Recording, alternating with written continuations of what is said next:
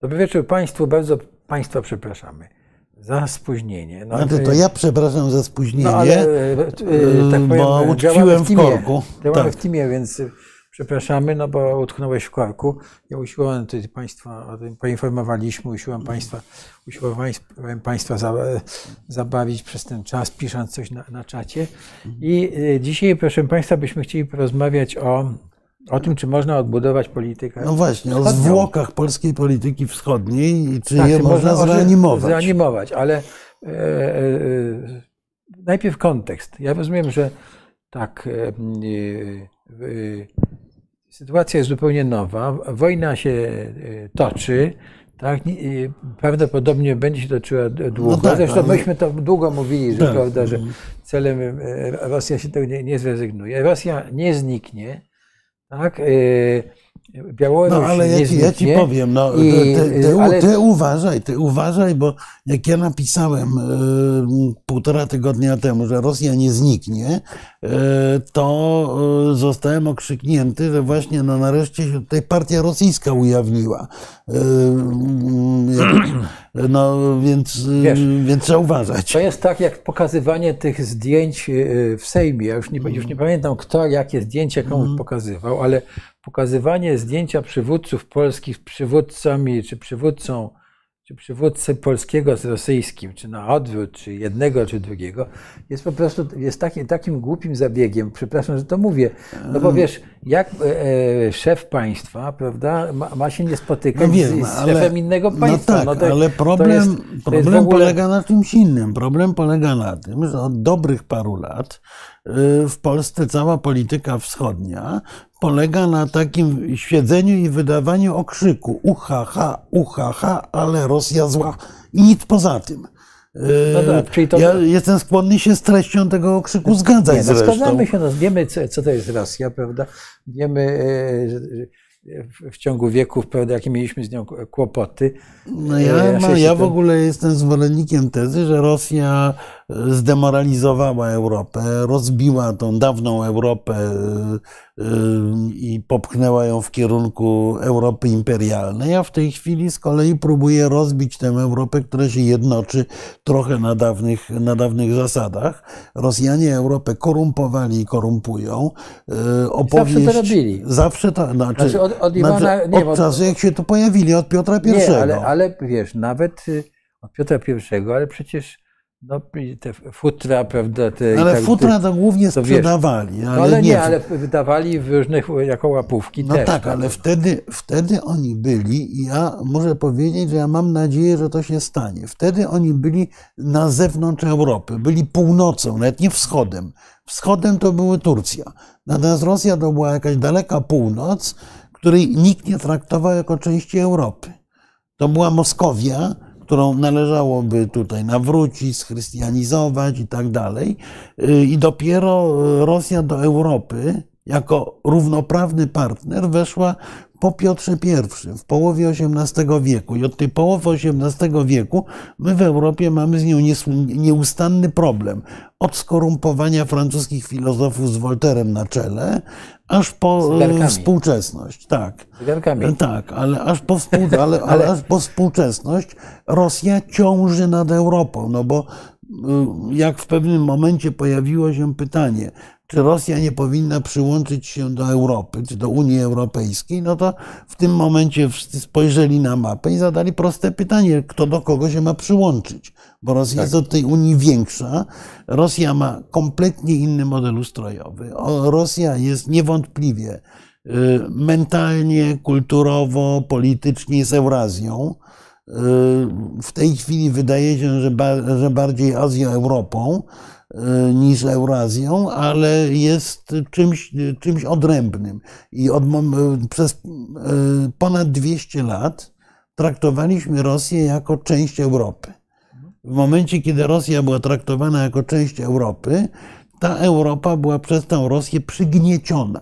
Rosja była głównym generatorem wielkich konfliktów, bo małe w Europie, w Europie wszyscy ze wszystkimi się zawsze kłócili, bili i tak dalej. Natomiast konflikty imperialne to był ciężar Rosji, rywalizacja w pewnym momencie rosyjsko-niemiecka, brytyjsko-rosyjska i tak dalej, to zaczęło Europę rozsadzać. Więc y, uważam, że pojawiła się historyczna, niezwykła szansa, żeby Rosji się z Europy pozbyć, żeby, ale to nie znaczy, żeby uznać, że jej nie ma. Bo to jest ta, ta różnica. Rosja jest, Rosja no, czepiano się w Sejmie e, Donalda Tuska, że musimy utrzymywać stosunki z Rosją taka, jaka jest. A z jaką? Wyobrażoną? No z taką, no, jest, tylko, musimy. Tak? Tylko z kimś takim można utrzymać. Tak, no możemy, e, możemy nie utrzymywać, duchem, no, ale, ale, to jest kraj sąsiadujący z Europą, rozsad, jak mówię, rozsadzający Europę, bo, bo Rosja, na dodatek współczesna Rosja jest rewizjonistycznym krajem. Jest krajem, który chce zmienić granice, układ sił i tak dalej, podczas kiedy większość krajów europejskich chciałaby w takim ciepełku sobie siedzieć, nic nie zmieniać, uznać, że granice, e, systemy polityczne i tak dalej są e, trwałe, bogaćmy się, pracujmy Dobrze. i tak dalej. Ale po, pozwól, że cię najpierw zrobię uwagę, a potem będę miał pytanie do ciebie. Uwaga jest taka, że jak kiedyś słuchałem profesora Grali, no to on mówił jeszcze o Rosji sprzed Piotra y, I, no i mówił, że, że w dużej części tę, Rosję to budowali jednak y, ludzie z cywilizacji prawda, no, nordyckiej, czy y, no tak, no założyli Waregowie. Waregowie. Mówił też o tym, prawda, do, cywilizacyjnym wpływie Tatarów. Mówił też o, o, o tych kontaktach z Chinami, prawda, i tak dalej. Jeśli pójdziemy do czasów po Piotrze I Napoleona, no to Napoleona pokonali głównie generałowie, prawda, pochodzenia z Niemców bałtyckich. No, akurat tak nie Kutuzow.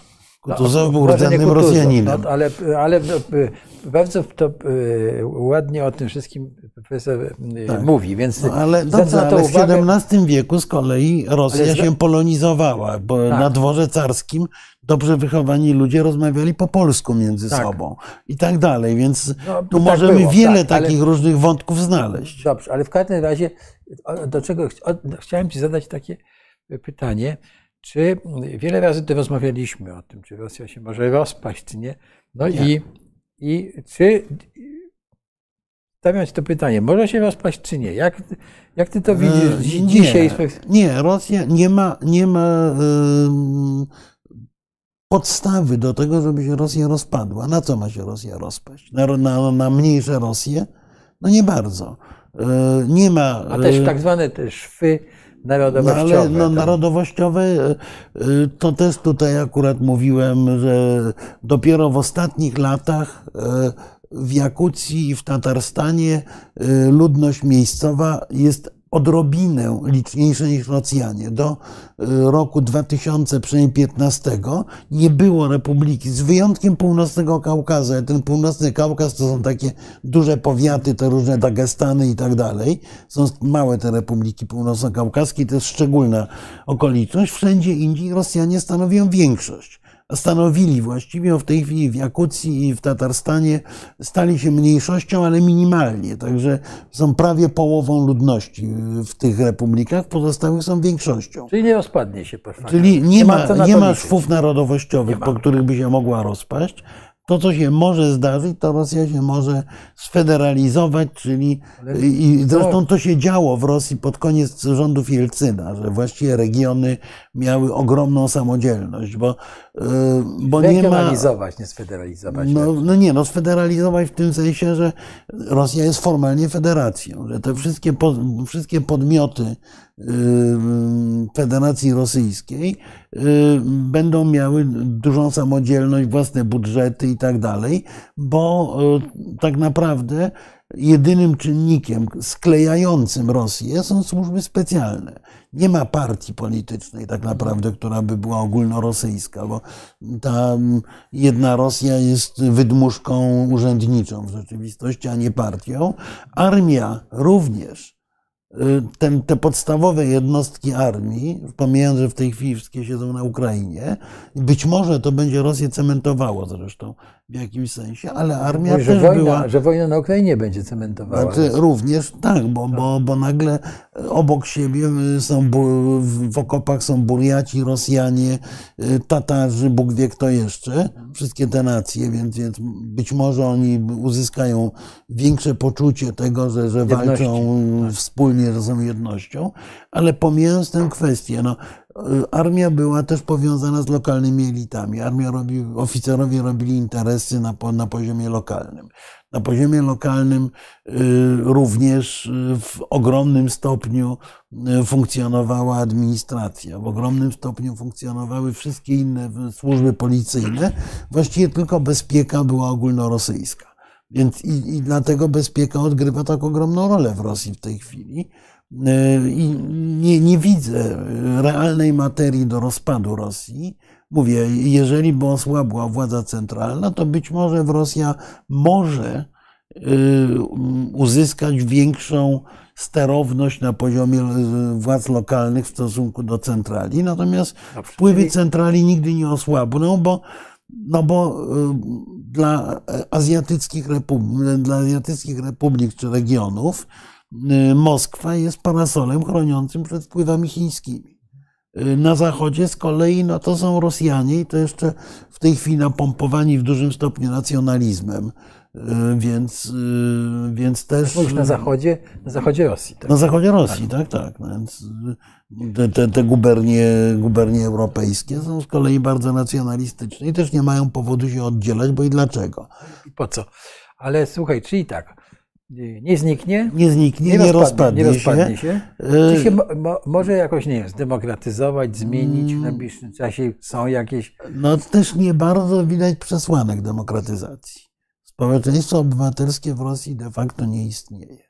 E, ogromna część ludzi, którzy byli przeciwni systemowi, którzy byli zwolennikami właśnie demokratyzacji na modłę zachodnią, powyjeżdżała, bo w tej chwili reżim tutaj się można spierać, czy jest totalitarny, czy jest to twardy autorytaryzm, ale w każdym razie y, poziom wolności politycznej i osobistej w Rosji gwałtownie się obniżył w ostatnich latach.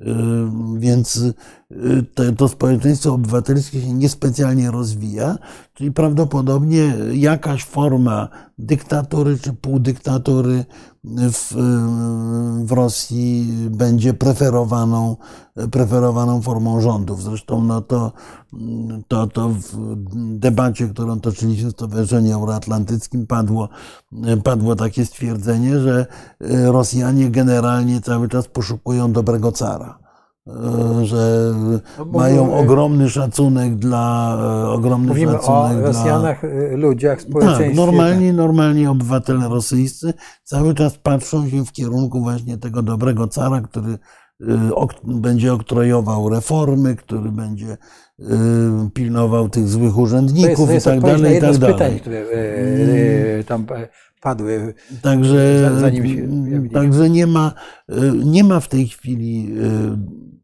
no, momentu demokratycznego, ale oczywiście to się może zmienić, tylko pamiętajmy znowu, że jak wyglądały rosyjskie powstania ludowe. Bo w Rosji było sporo powstań chłopskich. Powstanie chłopskie było dokładnie tym, co potem ogłosił Lenin, czyli grab zagrabione. E, czyli głównie polegało to na mordowaniu szlachty i Żydów i e, grabieniu ich majątków, bez, bez jakiejś wizji politycznej. Rosja ma bardzo wątłą tradycję demokratyczną. Jest to tradycja demokratyczna właściwie Petersburga i Moskwy, tak naprawdę. I jakichś pojedynczych miejsc na, na, na, na Syberii, gdzie zesłańcy też próbowali tworzyć sobie jakieś samorządy. Tworzyć jakieś, tak, no, ale tworzyć w ogóle, prowadzić dyskusję o demokracji. Poza tym ja pamiętam, że świętej pamięci Andrzej Sacharow mi mówił, że nie jest możliwa demokracja w kraju, który ma 12 stref czasowych. Yy, co, czy tam czy, czy 10 stref czasowych, nie jest tak. nieistotne. Rzeczywiście, żeby tym zarządzać, musi to być władza z jakimś tam yy, autokratycznym rysem. Szczególnie, że próby demokratyzacji Rosjanom się bardzo źle kojarzą. Demokracja dla normalnego Rosjanina to są czasy jelcynowskie. Czyli niewypłacane Najgorsza, pensje, tak. bałagan, tak. e, rozpadanie się państwa. Tak. Ym, Nie, nie ma parcia na demokrację. Jest, większe już jest na pewne wolności gospodarcze, które też zresztą są stale przycinane. Ym, Demokraci rosyjscy głównie siedzą tak jak zawsze w historii w Paryżu i w Londynie. No. Bo, bo, bo tacy też są oczywiście, ale, ale myślę, że to, co się. Ale ja powiem więcej. Dzięki Bogu, że Rosja nie ma szans na demokrację. Dlatego, że y, z polskiego punktu widzenia Rosja skonfliktowana ze światem zachodnim i autokratyczna jest najlepszym, co może nam się zdarzyć. Bo wyobraźmy sobie, że w Rosji władzę obejmuje skądinąd wspierany przez, przez, jedną, z, przez jedną z y, frakcji kagiebowskich Aleksiej Nawalny. Y, Jego poglądy na Rosję, na miejsce Rosji w świecie, na stosunek Rosji do sąsiadów się tak bardzo różnią od poglądów obecnej władzy? Niekoniecznie. Poza tym, jeżeli chciałby demokratycznie sprawować władzę, to musi brać pod uwagę opinię społeczeństwa. Społeczeństwa, które jest nacjonalistyczne i które jest od wielu lat pompowane na dodatek nacjonalistyczną propagandą. Więc Nawalny byłby kochany przez Zachód, no bo to nasz demokrata, tutaj nasz przyjaciel, wyszedł z więzienia, został prezydentem, czyli nasze możliwości przeciwdziałania polityce rosyjskiej gwałtownie by się zmniejszyły, a jednocześnie ta polityka by się tak szczególnie nie zmieniła. No, Ja zwracam uwagę, że najgorzej nam szło wtedy, kiedy Rosja miała demokrację właśnie, czy, demok- czy, czy może inaczej, yy, najbardziej otwartych carów. Tak. Yy, w- Wtedy, Rzeczpos- wtedy Polska z Rosją przegrywała. Bywała, no, e, był ten okres królestwa kongresowego, kiedy prawda, wydawało się, że no, ten okres był o tyle dobry dla Polski, prawda, że jednak były uniwersytety, edukacja, prawda. No i rozwijał się przemysł, to był w, w, to, to był obok, obok ostatniego trzydziestolecia okres, zdaje się, największego rozwoju przemysłowego Polski. Wydaje się.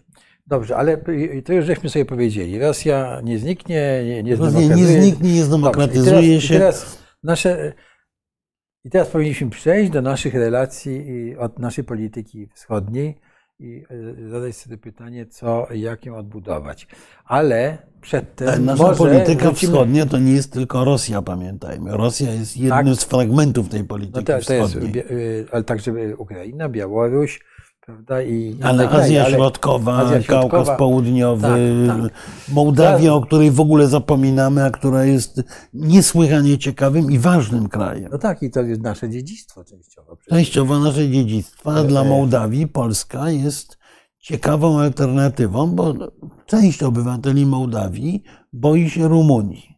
Boi się zdominowania Tak. przez Rumunię, czyli y, no, powrotu do sytuacji, kiedy Mołdawia jest po prostu jedną z rumuńskich prowincji. Tak. Y, Oni chcą być, część, mówię część, chce być Mołdawianami i y, być może, a Mołdawia, przypominam, mimo że potwornie biedna, mimo że bardzo podzielona, jest tym krajem, który razem z Ukrainą rozpoczyna za chwilę negocjacje członkowskie z Unią Europejską.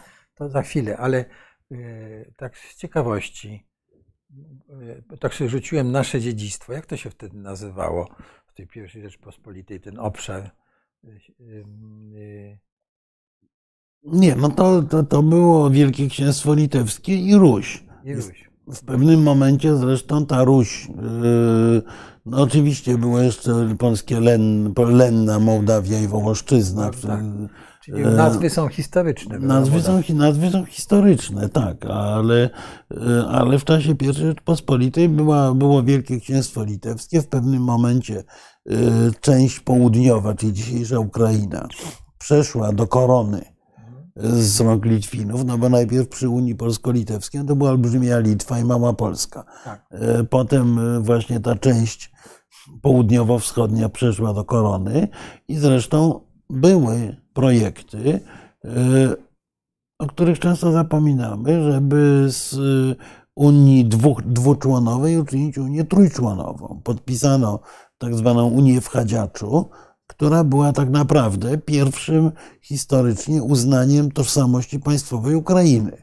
No, oczywiście nikt nie mówił Ukrainie, tylko mówiono właśnie o ziemiach ruskich, o Rusinach, ale, ale była to próba stworzenia tożsamości państwowej z elitą, czyli miejscową szlachtą połączoną z awansem szlacheckim dużej części kozaczyzny. Czyli polityka wschodnia to jest nie tylko Rosja, ale, ale, ale Ukraina na pewno też. Na, tak? na, na pewno Ukraina, na pewno tak. Białoruś, o której nie, nie pamiętamy. I y, poli, y, więcej, polityka wschodnia nie powinna być rosjocentryczna. Bardzo często jest. Jak mówimy o polityce wschodniej, to zaczęliśmy o tym rozmawiać, to Rosja, Rosja, Rosja. Owszem, Rosja jest niesłychanie ważnym partnerem, ale właśnie ważnym, odległym partnerem. Naszym celem politycznym, bo trzeba sobie zadać pytanie, czego chcemy w tej polityce wschodniej. My sobie tego pytania nie zadajemy. Mówię, mówimy, że Rosja jest zła i budujemy mury i koniec. Czego chcemy? Otóż myśmy powinni chcieć bardzo prostej rzeczy, żeby proces, który zaczął się w tej chwili, dzięki Putinowi skądinąd i jego napaści na Ukrainę, czyli zbliżenia do Europy tych krajów, bo do Unii Europejskiej weszły państwa bałtyckie w porządku. Yy, kandydatem jest Ukraina i Mołdawia, rozpoczynają negocjacje, świetnie.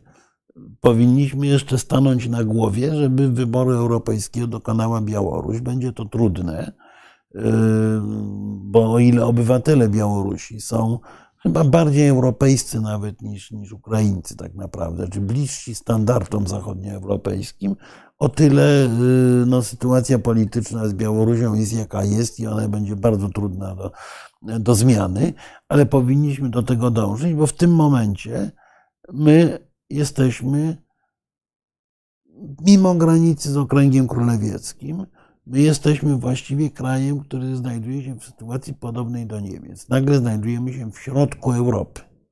Przestajemy być krajem granicznym, przestaje nas obciążać pewne przekleństwo pograniczności. Yy, To, to, to, to jest niesłychanie duża wartość. Jak popatrzymy się na Niemców, to yy, Niemcy tak naprawdę dostały takiego solidnego politycznego kopa w górę właśnie po wejściu, po, po rozszerzeniu Unii Europejskiej, po wejściu Polski, Czech y, do Unii Europejskiej. Nagle się okazało, że Niemcy są enklawą bezpieczeństwa, są środkiem Europy.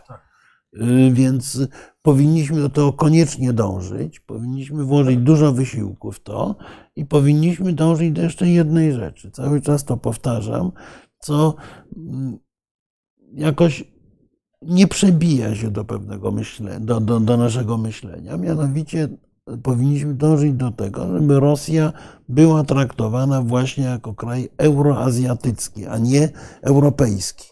Rosja nie jest częścią Europy, koniec, kropka. I nie chodzi tu o obrażanie Rosjan, tylko stwierdzenie Faktu, faktu tak.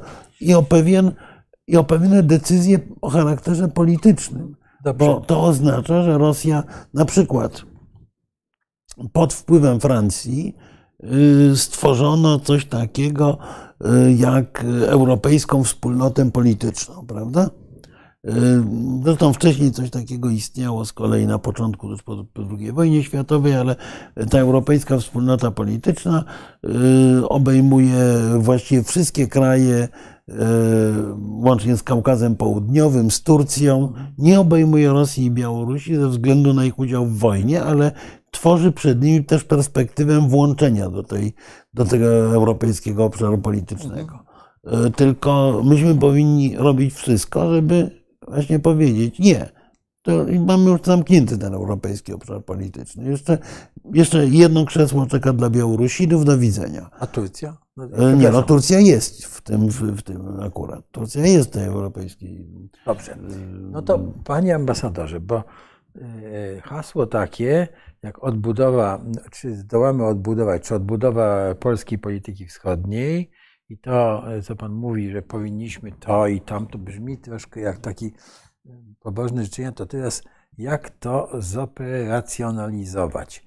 To znaczy, e, może najpierw dwa zdania o tym, co nam, co zostało, czy w ogóle coś zostało z tego. No nie, bardzo niewiele zostało, bo, I to takie, bo jak, nawet ak- jaka nawet nasza aktywa- tego. nawet nasze aktywa na Ukrainie zostały w dużej części zmarnowane i obawiam się, że będzie już bardzo trudno je odbudować, bo e, Prawda? po tych wszystkich blokadach, po awanturze Nie, o no w ogóle zboże, to, e, moim zdaniem relacje są. e, wizerunek Polski na Ukrainie się gwałtownie znaczy, sypie. Co tu dużo mówić? No, ja nie, nie chcę wnikać w, w, no w, w, e, w ten spór, ale uważam, że tu jakoś no straszliwie jednak myśmy nawalili. To znaczy, żeśmy ani e, żeśmy nie przewidzieli tego kryzysu zbożowego, który trzeba było. e, Ależ Nawet jakby były przewidzieliśmy. rezultaty takie, że nie, nie, bę- nie będzie zboża ukraińskiego, no to trzeba było to inaczej zrobić. Prawda? Takim przewidzieliśmy. Kupa firm na tym zarobiło. Okazało się, że zapłaciliśmy za ukraińskie zboże ponad 5 miliardów euro. Tak. To są gigantyczne pieniądze.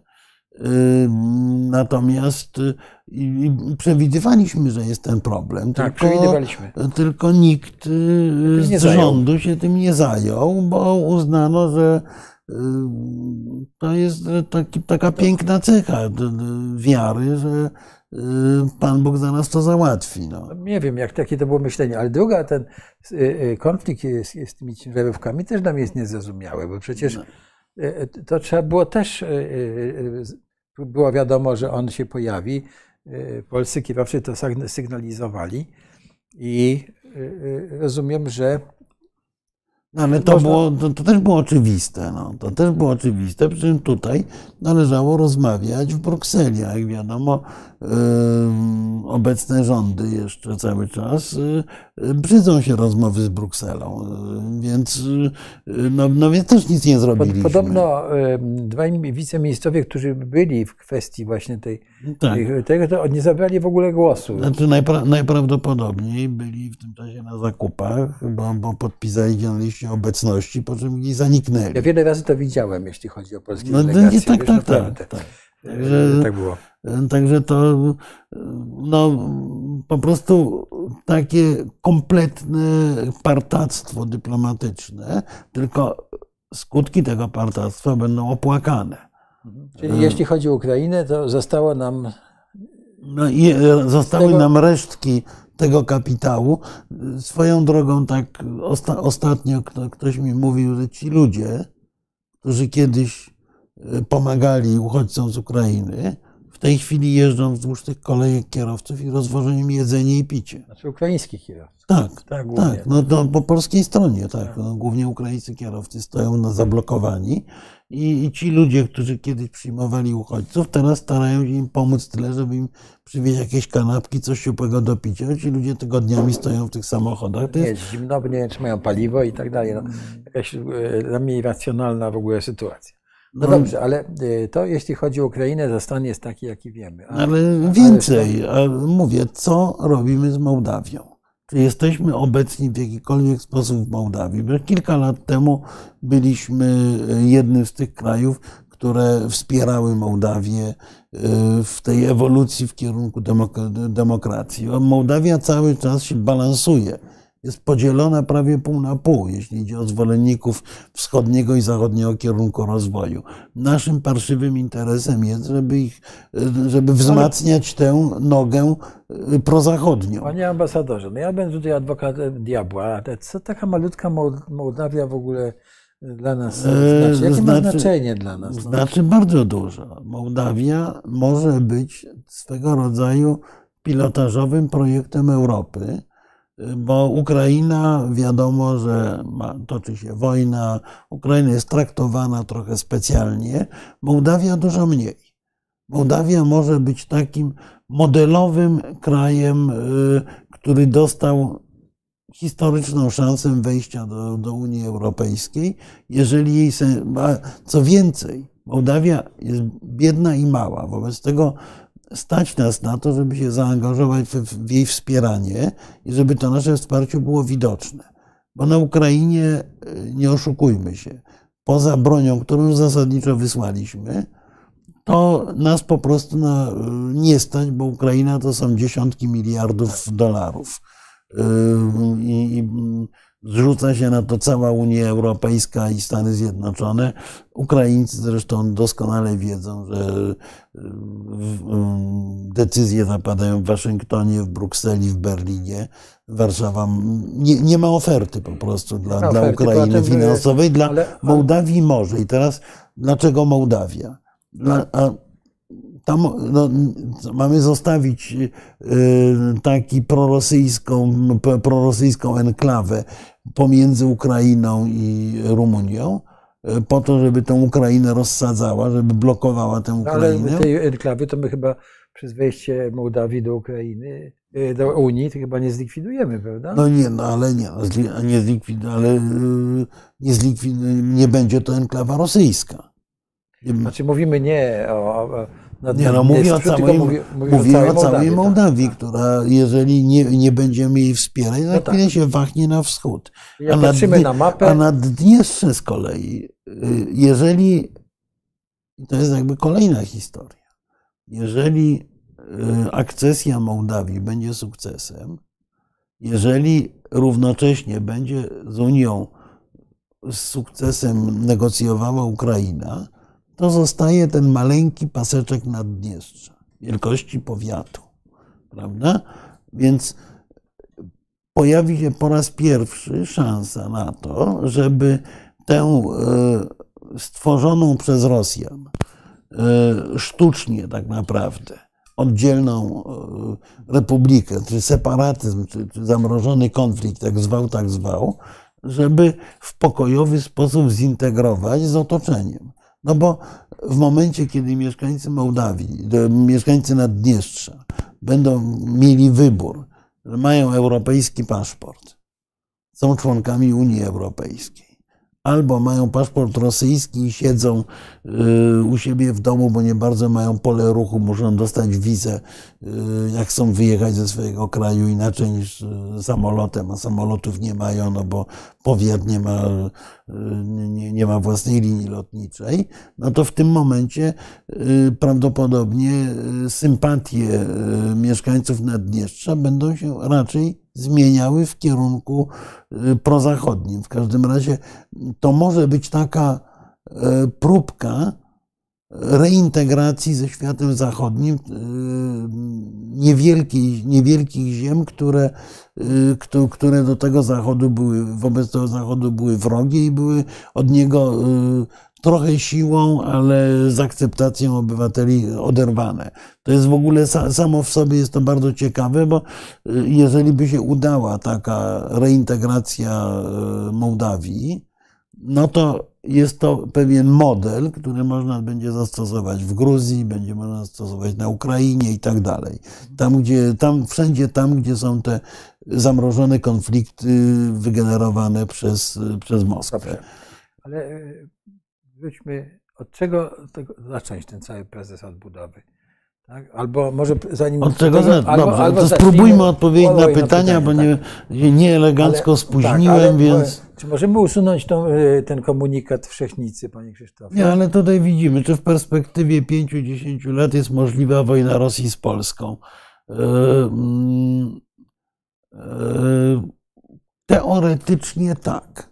Tylko e, pamiętajmy o jednej rzeczy.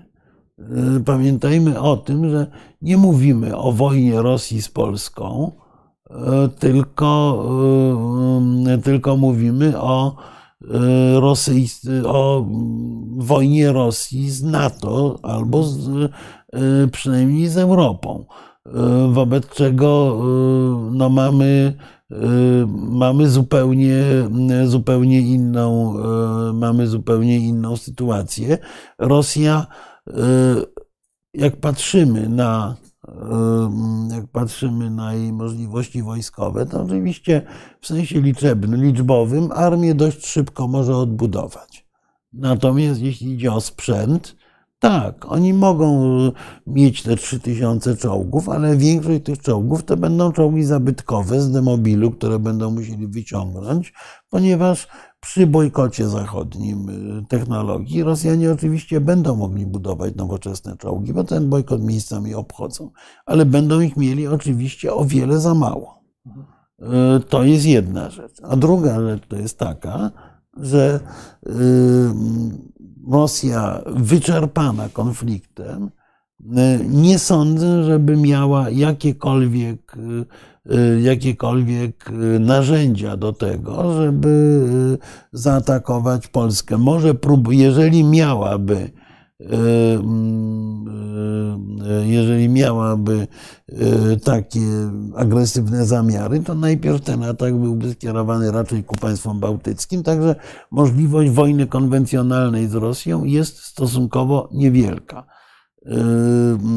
Możliwość konfliktu jest dwojaka. Po pierwsze, wojnę hybrydową, i to w wydaniu rosyjskim mamy i będziemy mieli.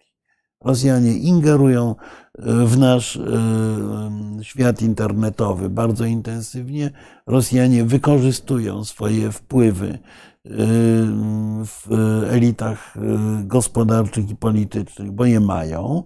Ja rozumiem, że już odpowiadasz na pytanie, bo tam się nam przewijało pytanie o stan agentury rosyjskiej w Polsce. Gdzieś mi tam mignęło. No, no nie, mam, nie mam pojęcia, ale, jaka ona jest realnie, natomiast jest. nie widzę powodu, żeby nie miało jej być, bo Polska jest dla Rosji krajem zbyt ważnym, żeby nie instalowała tutaj agentury. Y, po pierwsze. Po drugie, ta agentura różnego rodzaju istniała wcześniej. Po trzecie, y, Rosjanie y, używają biznesu, pieniędzy y, do budowania własnej przewagi propagandowej, bym to nazwał. Ja nie, będę, nie jestem w stanie powiedzieć, jaka jest agentura rosyjska w Polsce. Podobnie jak nie jest w stanie powiedzieć tak kabaretowa komisja, którą była wczoraj jakaś potworna awantura w Sejmie. Natomiast Y, widziałem, jak działały rosyjska, jak działała rosyjska agentura, czy jak wyglądały wpływy rosyjskie w krajach, w których miałem zaszczyt pracować, czyli y, na Łotwie i w Armenii. Y, widziałem, jak Rosjanie używali ludzi, którzy werbalnie byli bardzo prorosyjscy, do momentu, kiedy nie nastąpił moment próby.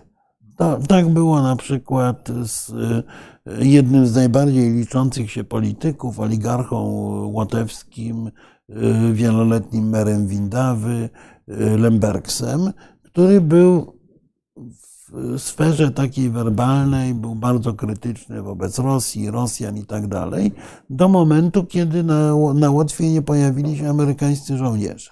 I nagle w tej Windawie były nieustannie prowokowane konflikty y, pomiędzy różnymi dziwnymi lokalnymi ludźmi a Amerykanami. I y, ten y, oligarcha nagle zaczął występować, że należy wycofać żołnierzy amerykańskich z Łotwy, bo są tylko problemem. A oprócz tego no, było doskonale widać, co Rosjanie finansują, bo pamiętajcie Państwo, że e, w małych państwach nie ma dochodowych mediów, bo reklama nie jest w stanie utrzymać e, telewizji czy czasopisma. Wobec tego ktoś to musi dotować. Jak się patrzyło na, na to, kto dotuje media, no to, to w pewnym momencie gdzieś na końcu pojawiali się właśnie, e, pojawiali się właśnie Rosjanie. Więc Powiedziałbym, że e, to nic, e, nic nowego e, i dokładnie tymi samymi metodami Rosjanie działali w Armenii, gdzie Ormianie Rosjan nie lubią i Rosjanami pogardzają. Ja myślę, że ja myślę, że, że to jest nawet taka głębsza niechęć, czy innego typu nawet niechęć niż Polska e, wobec Rosjan, bo, bo niewątpliwie rusofobia u nas istnieje i jest, się dobrze czuje. I tam też Rosjanie dzięki wejściu w media, dzięki współpracy wcale nie z prorosyjskimi, tylko raczej z e, takimi, którzy byli uważani za rosjosceptycznych, powiedzmy, polityków, e, budowała swoje wpływy. E, więc nie, nie, widzę najmniejszych powodów, dla których nie mieliby tego robić w Polsce. Na pewno zapewne robią. I, I trzeba się z tym liczyć. Trzeba się liczyć z tym, że z jednej strony będziemy mieli zwykłych, banalnych rosyjskich szpiegów, którzy chodzą i robią zdjęcia transportom wojskowym, które jadą na Ukrainę, ale przede wszystkim, że będziemy mieli właśnie ludzi, którzy działają na rzecz rosyjskich interesów. Jaki jest rosyjski interes? Otóż rosyjski interes podstawowy jest taki, żeby za wszelką cenę rozwalić Solidarność Zachodu. Czyli to jest paradoks E, najbardziej prorosyjskie są te działania, które są skierowane przeciwko jedności Unii Europejskiej, bo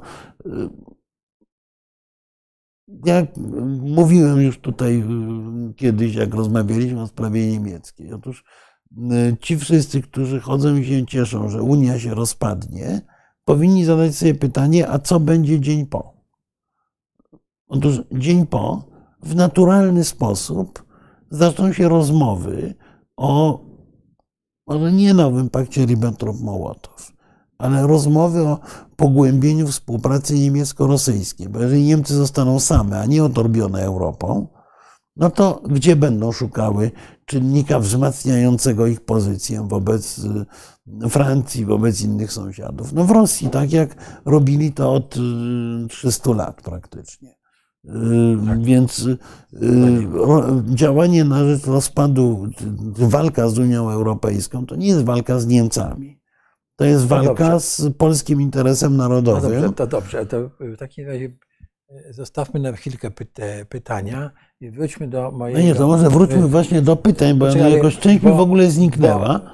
Bo, bo y, chciałbym Cię zapytać o tym, od czego ten odbudowę i reanimację tych stosunków zacząć. Znaczy jakby e, e, pisał takie znaczy, wytyczne, wiesz to, to, powiedział, wiesz to, no. to, to niestety już klasyk przewidział i no. Mickiewicz w usta księdza Robak, Robaka włożył słowa oczyścić dom dzieci.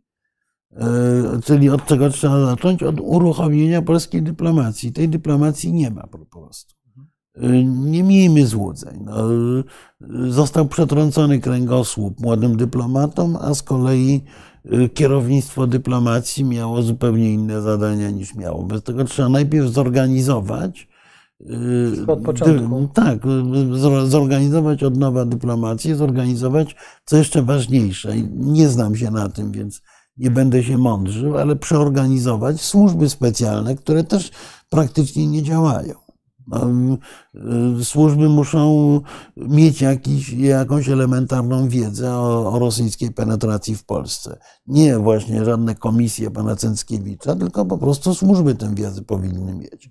I ją wykorzystywać niekoniecznie w postaci komunikatów w telewizji, tylko w postaci przeciwdziałania y, działaniom rosyjskim. Po drugie, powinniśmy dokonać przeglądu naszych trzymając się Rosji, aktywów w Rosji. Czyli my w tej chwili jesteśmy całkowicie odcięci od wiedzy, informacji, kontaktów z Rosjanami. Polska ambasada to jest tak naprawdę oblężona twierdza i polski ambasador jeździ, składa wieńce pod różnymi pomnikami i spotyka się ewentualnie z polskimi organizacjami albo z innymi dyplomatami. No, musimy sobie odpowiedzieć, czy mamy z kim w ogóle w Rosji rozmawiać. Nie wiem tego. Wydaje mi się, że są środowiska, z którymi można przynajmniej próbować rozmawiać, aczkolwiek próba kontaktu z polską dyplomacją, czy z Polską w ogóle, będzie, jest w Rosji postrzegana jako działanie y, wrogie i jest to ryzykowne. Tak. Ale myślę, że y, tutaj powinniśmy użyć y, właśnie no, kontaktu z Rosjanami, którzy są na emigracji i próbować poprzez nich znaleźć kontakt do tych, którzy są w samej Rosji. Wiadomo, że oblicza się, że 15-20% y, y, obywateli Federacji Rosyjskiej wspiera y, tendencje proeuropejskie, nazwijmy to, czy prozachodnie. To nie jest tak, że oni są antyimperialni, ale oni są prozachodni. Wobec tego z nimi warto nawiązać pewien elementarny dialog, nie mając wielkich nadziei na jakiś duży sukces. Po trzecie, a może nawet po pierwsze, tak naprawdę, czy po, po pierwsze i pół, bo mówię, najpierw musimy mieć w ogóle narzędzia do uprawiania polityki, spróbować odbudować relacje z Ukrainą. Myślę, to jest możliwe. Mm, to jest możliwe. To jest możliwe. My jesteśmy dla Ukrainie potrzebni, jesteśmy dla Ukrainy ważni, choćby jako hub e, transportowo-kontaktowy, przez który płynie ogromna część kontaktów e, Ukrainy ze światem. Więc myślę, że tutaj mamy pewne pole manewru. E, a jednocześnie no, e, musimy e, jasno Ukraińcom powiedzieć, że nie będą ofiarą kolejnych kampanii wyborczych w Polsce, bo sytuacja, w której my blokujemy granice, czy nagle zamykamy import zboża, transport zboża w ogóle z Ukrainy w pewnym momencie, bo, bo to nam wychodzi ze słupków wyborczych, to się rządzącym opłaci to jest y, sytuacja nie do przyjęcia wobec kraju, który toczy śmiertelną, y, śmiertelnie trudną, śmiertelnie ciężką wojnę.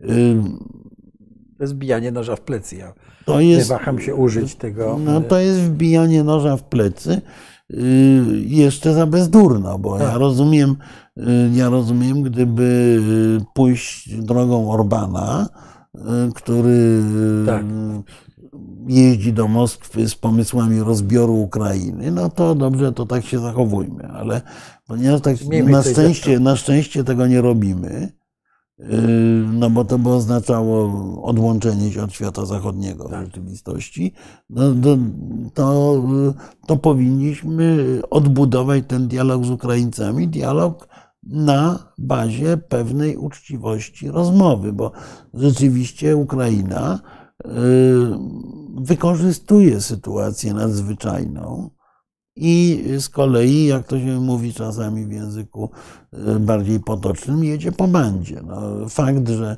e, proporcje między przewozami firm transportowych kierowców ukraińskich w roku 2022 wynosiły mniej więcej 2 do 1, czyli 30 parę procent przewozów robili polscy kierowcy, 60 Y, ukraińscy. W tej chwili proporcja wynosi 92 do 8. Y, co no oczywiście dla naszych transportowców jest mm, zagrożeniem w ogóle bankructwem. No więc tu, tu trzeba się dogadać.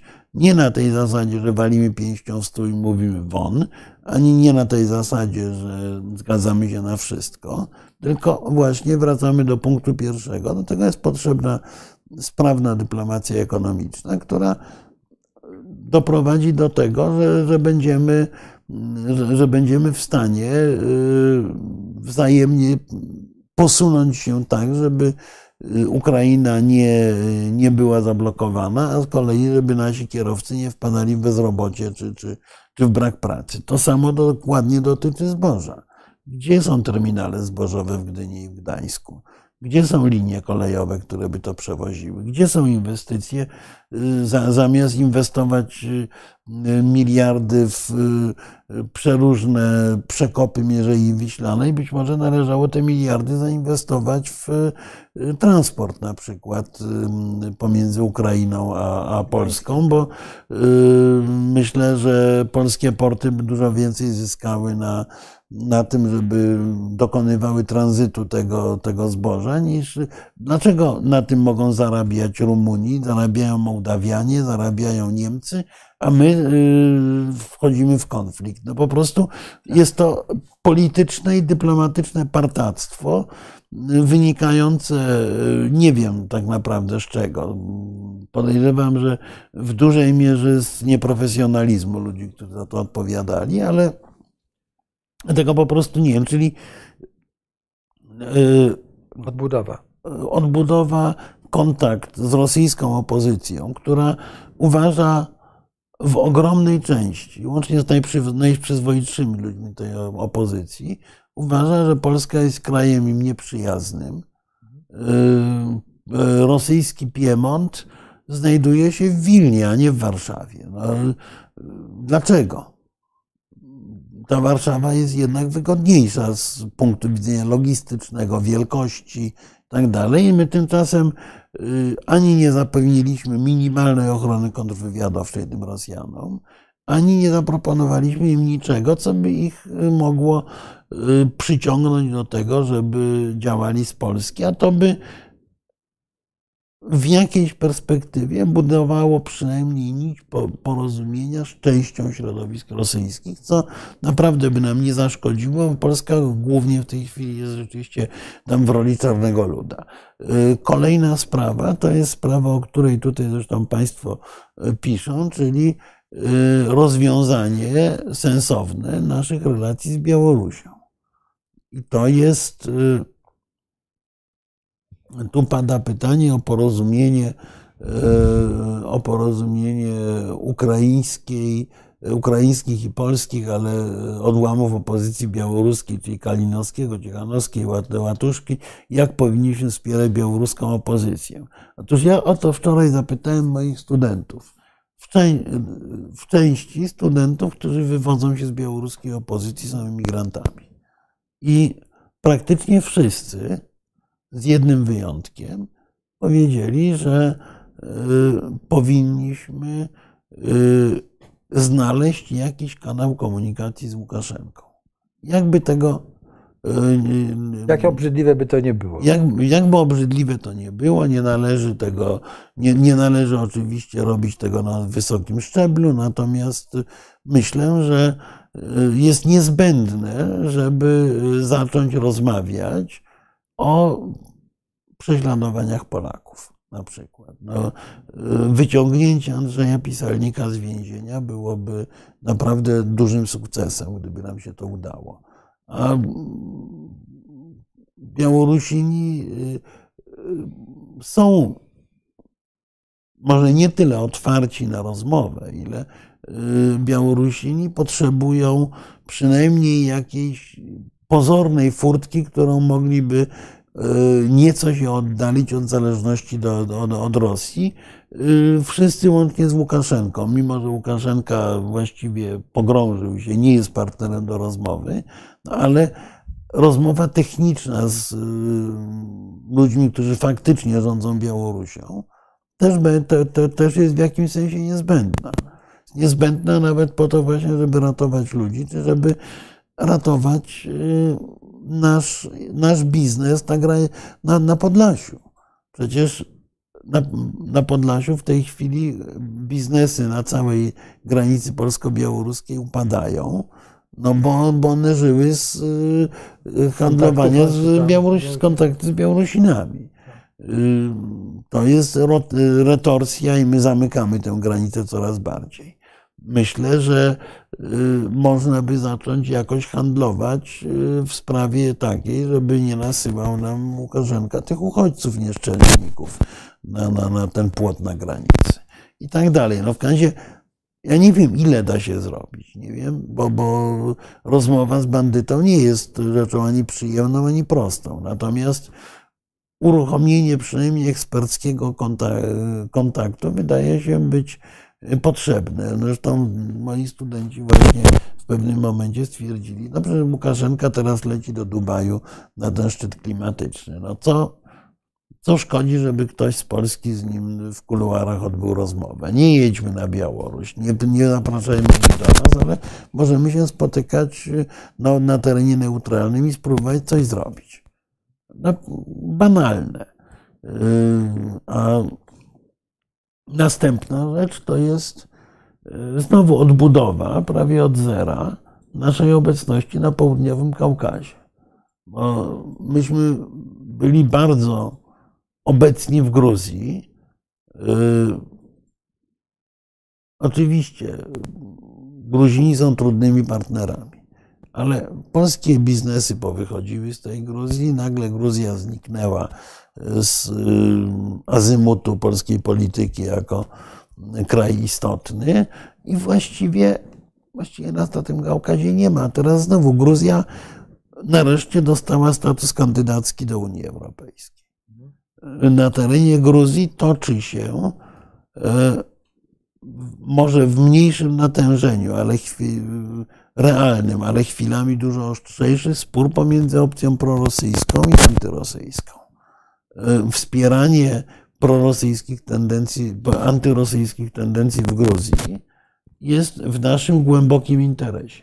Nie ma nas tam prawie. E, nie ma nas w Armenii. No teraz pojechała e, pani prezydentowa do Armenii, wykonała, wykonaliśmy jakiś gest, ale właściwie od bardzo dawna Armenia, która też się miota, też chce wyjść spod tego rosyjskiego buta. Jest awantura w tej chwili, bo Ormianie kolejny raz zbojkotowali posiedzenie tego rosyjskiego NATO. Też nas nie ma. Paradoksalnie na, najintensywniejsze kontakty mieliśmy z Azerbejdżanem, który jest, który jest dość nieprzyjemną dyktaturą, no ale dobrze, no z nimi też rozmawiajmy, kupujmy ropę w porządku jak, jak, jak, jak najbardziej. Powinniśmy być tam obecni. Polski w Azji Środkowej nie ma wcale, prawda? To są potężne, y, surowcowe y, państwa, y, które co więcej, znaczy nie ma nas, jesteśmy, bo sprzedaliśmy jakieś 10 tysięcy wiz Uzbekom. I w tej chwili y, y, cała potężna grupa Uzbeków na przykład jeździ na taksówkach w Warszawie. Tak. Ale, Uzbekiem, tak. No właśnie, a, ale, ale znowu w sensie politycznym nas tam nie ma. Nie, nie, nie mamy żadnych propozycji współpracy z Europą, nie mamy żadnych propozycji tego, że Polska odgrywała jakąś rolę w, w zbliżaniu tych krajów, które ewidentnie uciekają od Rosji. Boją się po, po Ukrainie, Azja Środkowa boi się rosyjskiej agresji. E, więc dlaczego nas tam nie ma? Są jakieś powody, że nas tam nie ma? Nie.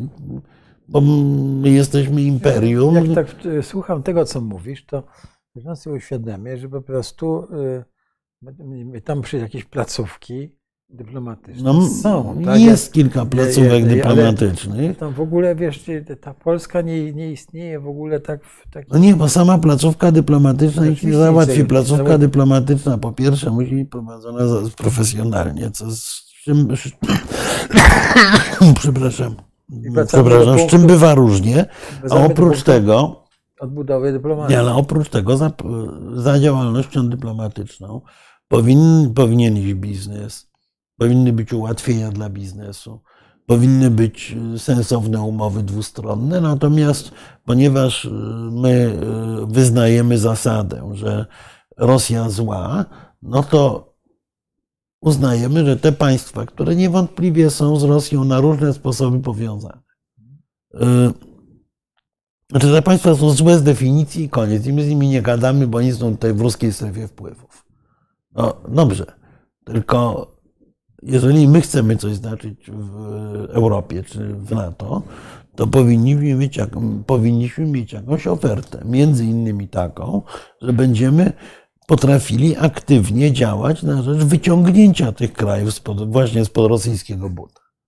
Może pewnie nam się nie uda do końca, ale przykładem może być nasza polityka wobec Armenii lat naście temu, czy jeszcze 10 lat temu, kiedy zainwestowaliśmy w Armenii, kiedy wybudowaliśmy fabrykę tam produkującą kamizelki kuloodporne, kiedy obsługiwaliśmy ormiańskie paszporty, drukowaliśmy ormiańskie paszporty w PWPW.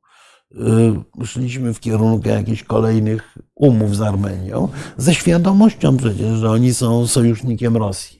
A w tej chwili oni się od tej Rosji odrywają, ale nas tam nie ma.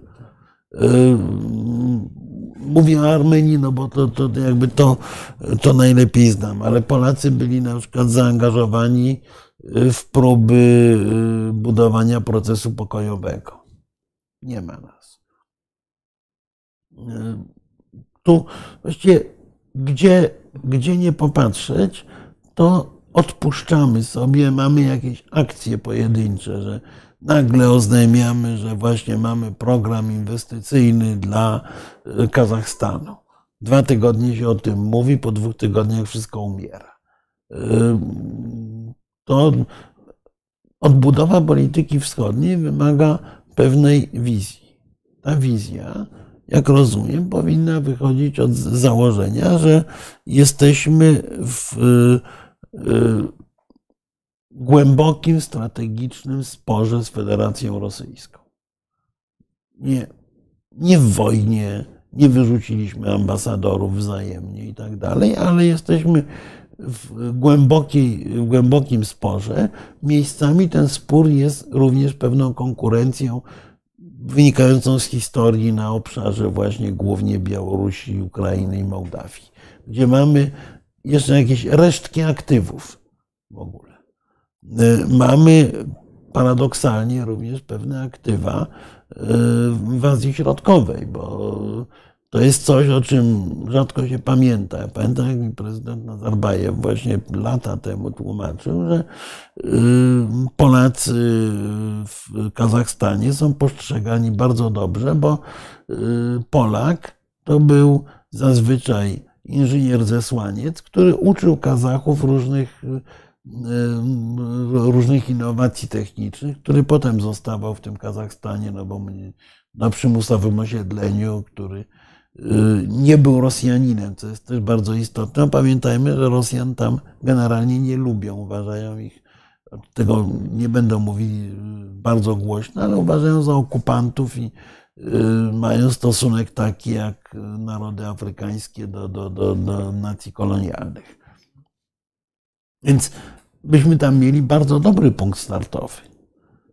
Też, no i też tak, te, te, też kompletnie utopiony. To, to, to akurat muszę powiedzieć, że tu yy, wspólnymi zasługami paru środowisk politycznych, nie tylko, nie tylko tak. ostatnich ośmiu lat w wypadku Azji Środkowej, ale, no ale jak mamy mówić o polskiej polityce wschodniej, to ta polska polityka wschodnia powinna być obliczona na powstrzymywanie, a najlepiej odepchnięcie Rosji, na wciągnięcie. I to jest warte bardzo dużych pieniędzy, Ukrainy, Białorusi, Mołdawii, na, akty, na aktywnej roli na południowym Kaukazie i na wykorzystaniu resztek aktywów, które mamy, żeby wzmocnić naszą pozycję na obszarze Azji Środkowej, ze świadomością, że w Azji Środkowej grają gracze wagi najcięższej, czyli grają Amerykanie, grają Chińczycy, grają Rosjanie, więc my tam nie będziemy grali pierwszych skrzypiec, ale czwarte, dlaczego nie? Dobrze, a polska, polska polityka wschodnia w Unii Europejskiej też jest coś do zrobienia? E, to znaczy, ja bym powiedział inaczej. A co myśmy zrobili? To znaczy, myśmy stracili. Nie, no, stworzyliśmy myśmy, myśmy, No dobrze, no ale to było kiedyś. A myśmy, myśmy stracili już całkowicie e, opinię ekspertów od wschodu. No bo. A byliśmy kiedyś nimi? A mieliśmy, nie, nie, nie byliśmy ekspertami, ale byliśmy uważani za ekspertów. No tak, to y, I znaczy, my mamy pewne, pe, pewne przewagi konkurencyjne. Y, między innymi takie, że w odróżnieniu od państw zachodniej Europy, my rozumiemy pewną specyfikę tego wschodu. Tego wschodu postsowieckiego. Skorumpowan, często skorumpowanego, y, bardzo często mimo dobrej woli mówiącego po rosyjsku, mającego doświadczenie zderzenia z Wielką Rosją, mamy pewne wspólne narracje historyczne, które możemy wykorzystywać i tak dalej. To są, to są wszystko pewne atuty, które, z których można korzystać. Tylko znowu, ja mam takie wrażenie, że my y, tak wahamy się od ściany do ściany. Albo pojawia się grupa tak, tak zwanych młodych wilczków, którzy o wschodzie mówią i myślą, y, naśladując amerykańskie czy, czy, czy brytyjskie think tanki, y, czyli właśnie abstrahując od tego naszego doświadczenia, a w tym zawsze będą słabsi od oryginału, no bo zawsze kopia jest słabsza od oryginału, a część z kolei y, naszych y, ekspertów zatrzymała się na Y, roku, tak mniej więcej 2014-15. I y, od tego momentu, no, od 2014 roku praktycznie nie ma kontaktów polsko-rosyjskich na poziomie eksperckim, prawda? Czyli nie ma, nie ma, nie jedno, jedno, jedno pokolenie nie widziało, fizycznie nie widziało Rosji, nie, nie było na tamtejszych uniwersytetach, nie, nie, nie obejrzało Syberii, etc., etc. Czyli tutaj y, tylko to starsze pokolenie może korzystać z pewnego doświadczenia i pewnej wiedzy, tak, ze świadomością, że ta wiedza jest już częściowo dezaktualizowana. Ale właśnie mówię, no, y, dla tych demokratycznych Rosjan, tych, którzy są w opozycji do Y, Putina, nawet jeżeli jest to opozycja na poły koncesjonowana w wielu wypadkach. Otóż oni przyjeżdżając do Polski zderzają się z murem obojętności. I y, politycy tacy jak Chodorkowski nie mogą się doprosić o spotkania z polskimi politykami. No więc, więc nie jeżdżą, bo i po co, no, skoro nie ma pora dialogu. Tu jest wszystko do odbudowania, bo myśmy w Europie y, przestali, y, właśnie, znaczy inaczej, myśmy do, w Europie zaczęli powtarzać propagandowy język y, z Polski. No, jeżeli w Europie no, czyli w Brukseli, tak, tak. Zaczynamy, zaczęliśmy chodzić i mówić, że właśnie tutaj ta Rosja jest zła i z Rosją nie należy rozmawiać. A żeby było zabawniej, to robiliśmy ciągle numery takie, jak robiliśmy tam z ropą czy z węglem, że bardzo głośno krzyczeliśmy, że my y, żądamy bojkotu, po czym byliśmy tymi, którzy na lewo kupowali. Tak. Przypadek gazu LPG jest takim klasycznym, ale. No wiesz, ale gaz LPG w Polsce to jest ogromny rynek. Ja no dobrze, no okej. Okay. No, ale gaz ziemny w Niemczech to jest też ogromny rynek i y, wieszaliśmy ostatnie psy na Niemcach, że kupują no ten właśnie, gaz z Rosji. To, to jest takie, wiesz, dla mnie nie. No, więc y, no znowu, zresztą szczerze mówiąc, do, do połowy bieżącego roku Przecież mieliśmy w statystykach wzrosty handlu polsko-rosyjskiego cały czas. E, umówmy się. To, e, więc albo, albo gardłujemy i robimy coś naprawdę. Jak gardło, pojechali Polacy i gardłowali, że należy natychmiast otworzyć rynek rolny dla Ukraińców. Po czym jak Europa otworzyła, to gardłujemy, żeby go zamknąć, bo wykańcza polskich rolników.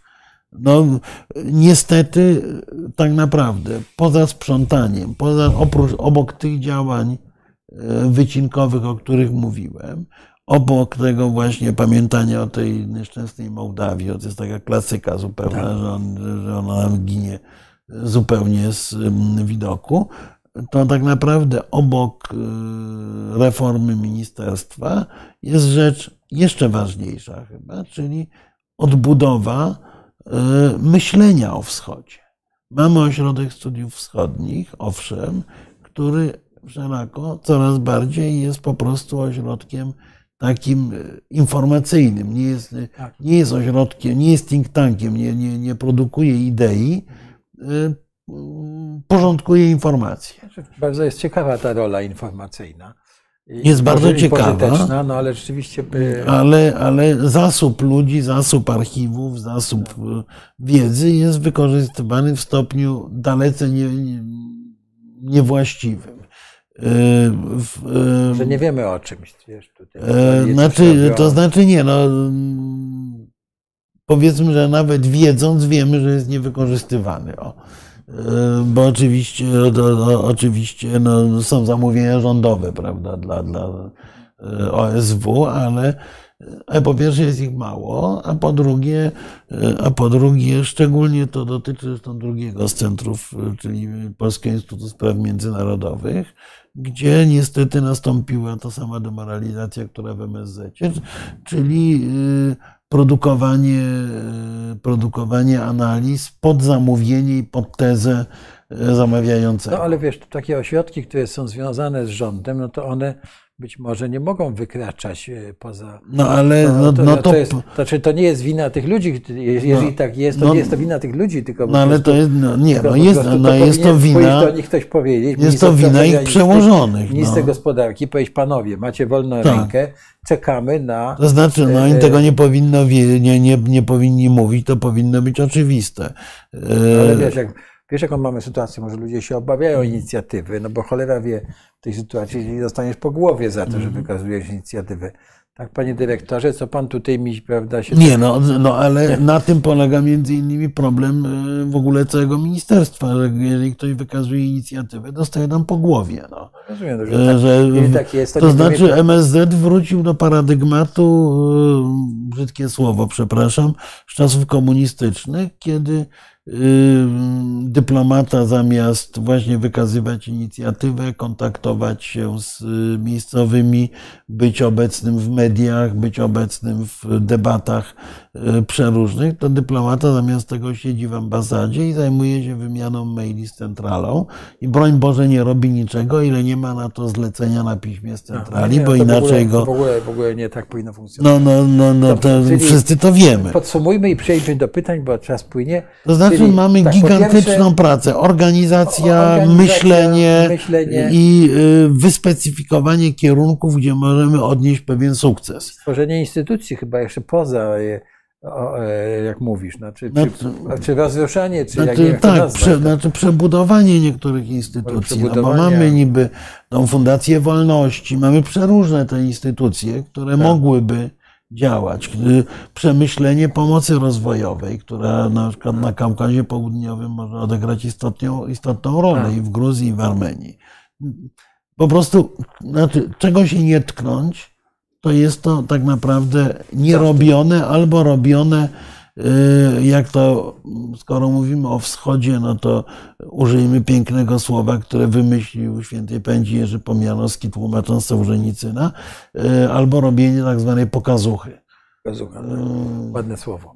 Dobrze, to przejdźmy teraz do py- pytań. Tak, i... tutaj chyba nam w ogóle część zniknęła. E, Nie będę. Nie, nie, nie, nie, mam, nie mam zdania na temat e, śmierci Kissinger- Ki- Kissingera, bo Znaczy, zdanie jest e, jedno, że na pewno odszedł, tak? znaczy odszedł, ale e, ja bym powiedział tak, no, nie, nie był przychylny Rosji. E, Panie Robercie, był takim typowym przedstawicielem dyplomacji tak zwanej realistycznej, cynicznej do, do, do bólu, ale e, jednocześnie no, e, dość skutecznej w obronie interesów amerykańskich. W Stanach Zjednoczonych w tej chwili przez media przetacza się, przetaczają się dziesiątki artykułów na temat Kissingera, częściej krytycznych niż, ni- ni- niż hagiograficznych. No bo oni tam go posądzają, prawda, że tuszował pewne sprawy i tak dalej. No, ale pe, pe, ale- pewnie tuszował, bo to Y- był dyplomata starej szkoły, który uważał, że... dobro państwa wymaga, żeby tuszować. Tak. Ale e, no, parę rzeczy e, będą na zawsze wiązały się z Mhm. Kissingerem, prawda? No, prawda, ten e, z, zmiana czy dyplomacja ping-pongowa, prawda? Czy, No, czyli cała, no nie, no w cała, ogóle e, ten, odwrócenie ten, Chin od, ten od, no odwrócenie przecież- sojuszy. Przecież ale- to była podstawą, to było podstawą upadku Związku Sowieckiego, Tak. no prawda? Więc on to No, zapoczątkował. ale, a z drugiej strony pamiętajmy, że Kissinger, który był e, najpierw krytyczny wobec wspierania Ukrainy, później odwrócił to o 180 stopni i stwierdził, że Ukraina, że powinniśmy dążyć do przyjęcia Ukrainy do NATO, Tak. że Ukraina de facto w NATO się znajduje już w tej chwili, yy, choć nieformalnie, i że nie powinniśmy tutaj yy, Rosjanom ustępować, więc Au- Autor e, kilku, czy nawet kilkunastu e, książek. I to tak. od, począwszy od Tak, takich... no mam, mam jeden egzemplarz z jego, z, jego dedykacją, ale rozmawiałem z nim dwa razy, dwa razy dość niedługo. Robił wrażenie błyskotli, błyskotliwe, analityczne, aczkolwiek akurat to na temat Rosji się spieraliśmy. Tak. Przy czym ja muszę powiedzieć, że pytanie pana Roberta mnie martwi jeszcze z jednego powodu, bo yy, to, to, to określenie przecież w pewnym sensie był przychylny Rosji. Yy, No, on był przychylny Stanom Zjednoczonym. Jeżeli uważał, że w interesie Stanów Zjednoczonych jest dialog z Rosją, to go Go prowadził. prowadził. Yy, To jest coś, co e, w dyplomacji i w realizacji interesu swojego kraju jest e, ABC. tak, no ABC. to, to jest. znaczy, yy, dlatego mnie tak złości, prawda, że wy pokazujecie te zdjęcia tam, nie wiem, Tuska czy Kaczyńskiego, Tak. czy kogoś, prawda, z Putinem i innym. To to jest, prawda, no, Ale nie, to, no, to jest no. jakieś, nie, nie, nie, Ja już pomijając wszystko inne, no jest znane powiedzenie, które zresztą cytował Kissinger, że y, z przyjaciółmi należy być blisko, a z wrogami jeszcze bliżej. jeszcze bliżej. Y, To jest absolutny elementarz dyplomacji. Y, Że dyplomacja nie polega na wygłaszaniu gromkich słów, tylko na realizacji interesów. Jeżeli Ale- te interesy realizuje się poprzez rozmowę z najgorszym nawet partnerem, to dobrze. Tak. No ja y, uważam, że y, w zamian za e, realne ustępstwa być może rzeczywiście należy po prostu rozmawiać z Łukaszenką, chociaż to będzie irytowało naszych mm, przyjaciół z białoruskiej opozycji, a jednocześnie tę opozycję konsekwentnie wspierać, y, bo, bo zakładamy, że to jest przyszłość Białorusi, bo o ile ja nie wierzę w demokrację w Rosji, to wierzę w demokrację na Białorusi. Tak, ja, no, jak ja powiedziałem, napisał e, ileś książek. E, Książka o Chinach jest w pierwszej części doskonała, bo e, to jest, wa- warto ją przeczytać. No bo on się Chin uczył, Chiny go fascynowały Chin i tak dalej. Fascynował i ja pamiętam, jak przygotowywał Nixona do tej wizyty w Chinach, pewno to nie wahał się zapraszać czy odwiedzać, no nie wiem, takiego pi- pisarzy, Tak. e, Malraux, prawda, który napisał ten, e, e, e, książkę przecież o powstaniu bokserów, dowiadywał się wszystkiego i, i po prostu nie, a jednocześnie No zresztą jak, jak zarządzał przyjechał świetnie- do Warszawy, to też nas pytał, pytał, pytał. Pytał, pytał, tak. To nie było niezwykłe. On po prostu za- zawsze przyjeżdżał i pytał. Poza tym, no jedna z jego książek, którą ja bardzo lubię, to jest, nazywa się Kryzys, gdzie on opi- opisuje kryzys na Bliskim Wschodzie, prawda, jak mimo tego, że bardzo nie chciał z nim rozmawiać Dobrynin, prawda, jak on wydzwaniał do niego, prawda, ten wielki Kissinger, Tak. no i go tam, prawda, stawiał, no bo Dobrynin się schował w czasie tej e, wojny, nie pamiętam, chyba chodziło o wojnę siedmiodniową, schował się, żeby, żeby nie rozmawiać z Amerykanami, no bo wiedział, o czym to będzie, tak. I udawał, że on, Rosja nic nie wie, prawda, Świetnie to jest opisane, prawda, i tak. Okej, to teraz tak, czy Mołdawia powinna połączyć się z Rumunią? E, To zależy od Mołdawii i Mołdawian. E, Myślę, że e, myślę, że przynajmniej w dającej się przewidzieć przyszłości należy dbać o to, żeby nie ruszać bez, bez potrzeby granic w Europie. Jeżeli Mołdawia wejdzie do Unii Europejskiej, to właściwie granica z Rumunią zaniknie i Tak. i nie, nie, nie, nie będzie sensu mówienia o łączeniu się. Więc wydaje się, że, że, to nie jest, że, że to nie jest problem, który powinien być stawiany w tej chwili na porządku dziennym. Gdyby Mołdawia była bezpośrednio zagrożona, no to pewnie zupełnie inaczej by można było mówić o porozumieniu z Rumunią. Na razie niech oni sobie urządzą kraj tak jak chcą, dostali ogromną szansę historyczną. Zobaczymy, czy potrafią z niej skorzystać. Człowiek Xboxa mówi, że e, z Mołdawią kojarzą się wina. tak, się, tak, to są do, oni mają doskonałe wina. Niestety te wina mają to do siebie, e, że podobnie jak w wielu krajach postsowieckich nie trzymają jednolitego standardu jakości, ale podobno, jak mówią winiarze, Mołdawia ma najlepsze gleby w skali całego świata do, do hodowli wina. Produkują kilka win co najmniej bardzo dobrych, jeśli nie znakomitych. No i mają ogromne tradycje. Ja kiedyś, jak byłem na jakiejś konferencji, to tak. właśnie byłem w tej w jednej winiarni jednego dnia, drugiego. One mają wspaniałe te piwnice, piwnice kilometry. To wszystko tych... były przyjęcia w piwnicach właśnie, gdzie, gdzie był świetny wykład zawsze o winie tym, który tam było, albo w drugim miejscu o drugim. Także tak, ma pan rację, się kojarzy. Na tak, pan Jan Kula się pochylił z troską, jak to zwykle pochylają zwolennicy Prawa i Sprawiedliwości, na tym, że jestem bez etatu z, prawa, z, z PO.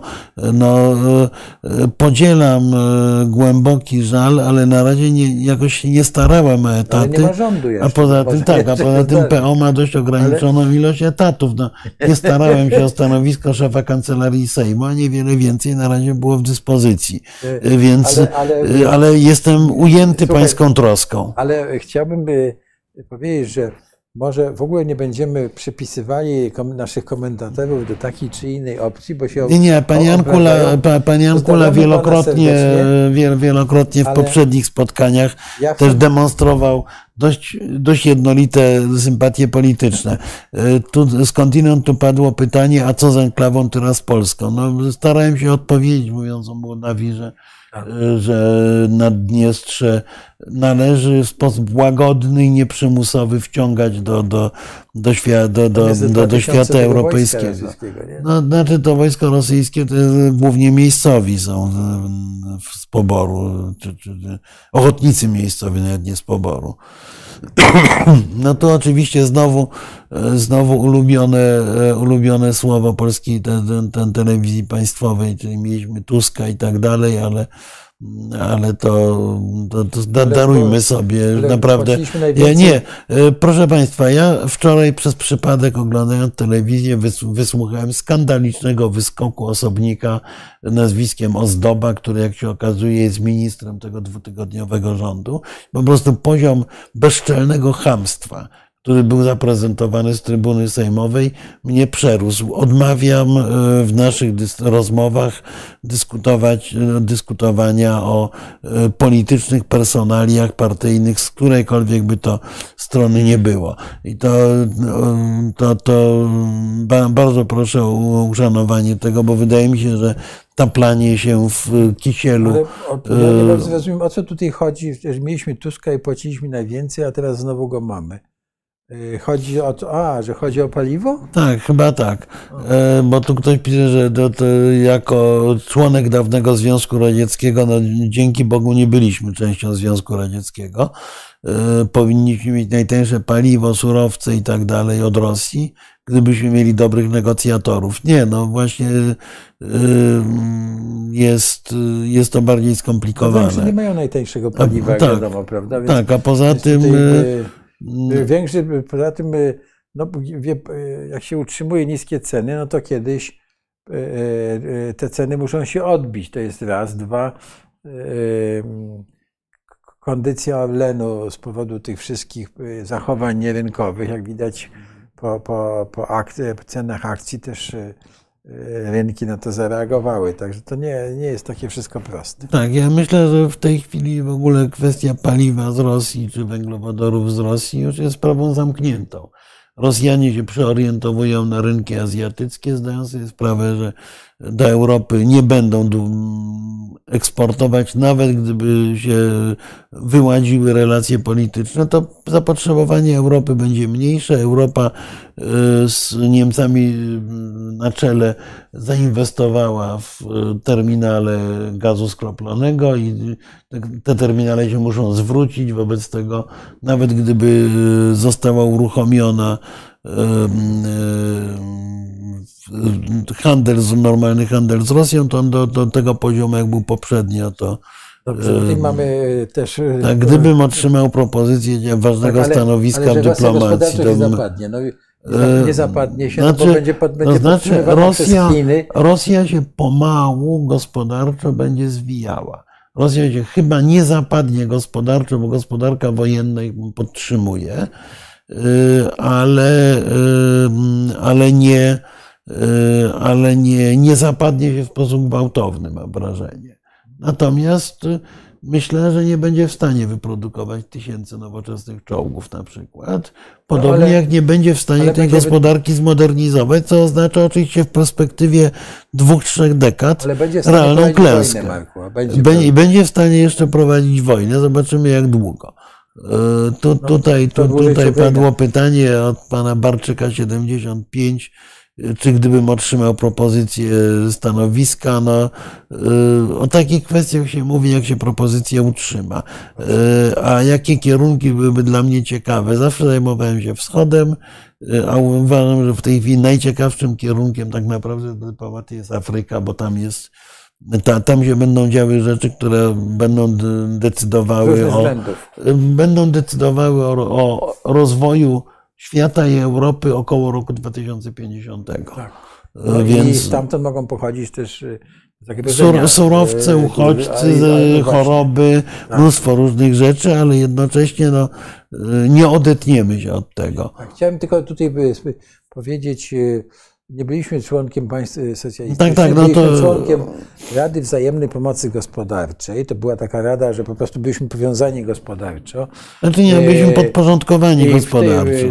I w, to było tak, że każde państwo w tym systemie miało rozdzielone jakieś systemy, produkcje, tam, że u nas żarówki, a u was tam prawda, odkurzacze i tak dalej, to próbowaliśmy to jako nawet w czasach komunistycznych się rozepchnąć w tym w tym, jak, jak, jak mogliśmy, te różne ekipy polskie, ale e, ja pamiętam, że jak powstawała fund, nasza fundacja, jeszcze była Rada WPG, mm, tak. to na przykład mieliśmy otrzymać e, e, 100 tysięcy dolarów amerykańskich, to ogromną kwotę. Tak, tak, tak wtedy to było. I, i, pamiętam, że to e, jednym z głównych punktów to było to, że transakcja powyżej 100 e, tysięcy dolarów musiała być zatwierdzona przez Moskwę. Tak, no, znaczy, oczywiście. Polska otrzymywała tak. powyżej 100 tysięcy dolarów, te PRL, mhm. to musiało być, to musiało być zatwierdzone w Moskwie.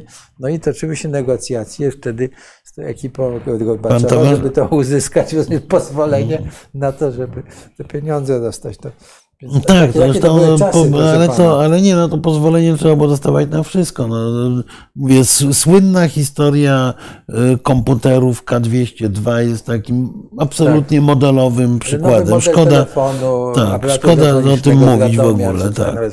E, Pan Tomasz Potrzeba to jest ważna, ważna rzecz, że może być tak, że za 10 lat nie bardzo będzie po co z tą Rosją rozmawiać. Zacofana technologicznie z surowcami, których być może już nie będziemy potrzebowali.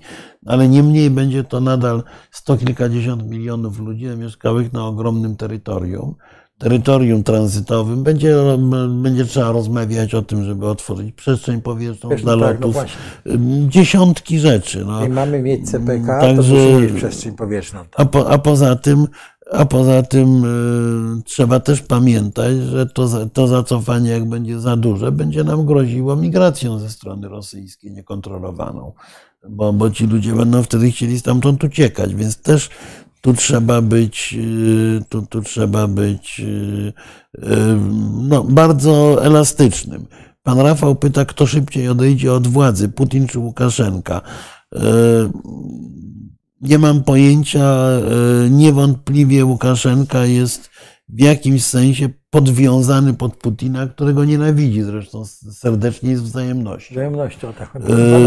Ale, ale są od siebie wzajemnie uzależnieni. Jeżeli odejdzie Putin, to Łukaszenka będzie prawdopodobnie słabł. Jeżeli odejdzie Łukaszenka, to będzie znaczyło, że wpływy Putina na Białorusi gwałtownie osłabły. Teraz jest tutaj Pan... Radosław Sikorski. Wprowadzi nową jakość do polskiej polityki zagranicznej. No, yy... Myślę, że jest politykiem bardzo doświadczonym i z mojego, z mojego prywatnego oglądu, współpracy z nim, mogę powiedzieć tyle, że on rozumie potrzeby dyplomacji. Czyli on by rozumiał to, to, o czym mówiliśmy, on by rozumiał, że trzeba. Znaczy, tak, on, on wie, że dyplomacja że musi dać, mieć pewne oprzyrządowanie, musi. Dyplomaci muszą być wol, wolni, tak powiem. Tak, tak natomiast tak zobaczymy, no bo tak, tak krawiec kraj jak mu materii staje, więc tak. zobaczymy, jakie będzie miał realne możliwości politycznego działania. jeszcze, że no on w pewnych e, sytuacjach był nietuzinkowo i zachował się niezwykle dynamicznie i sprawnie. Tak? No, e, wszyscy mu zarzucają prawda, ten e, rozwiązanie konfliktu na Ukrainie, prawda? No, ale pewne, na przykład partnerstwo wschodnie, no to właściwie on stworzył, prawda? Tak. I tak dalej. Więc zobaczymy. No. Yy, pan... Na pewno to, co dotyczy Arabii Saudyjskiej, panie człowieku i z Boxa, no to nie były, to nie były łapówki.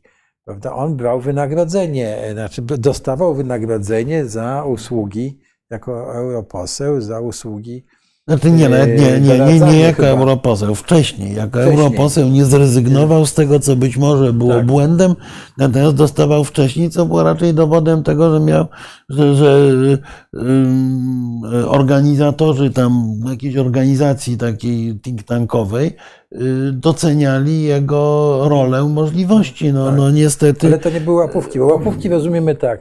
Biorę pieniądze w zamian za to, co się robię. No tak. tak specjalnego, no. tak. A on tutaj to był on tam by... No tak, ale znowu wchodzimy w takie no. personalne psztyczki, które wydaje mi się y, nie, nie, nie są specjalnie.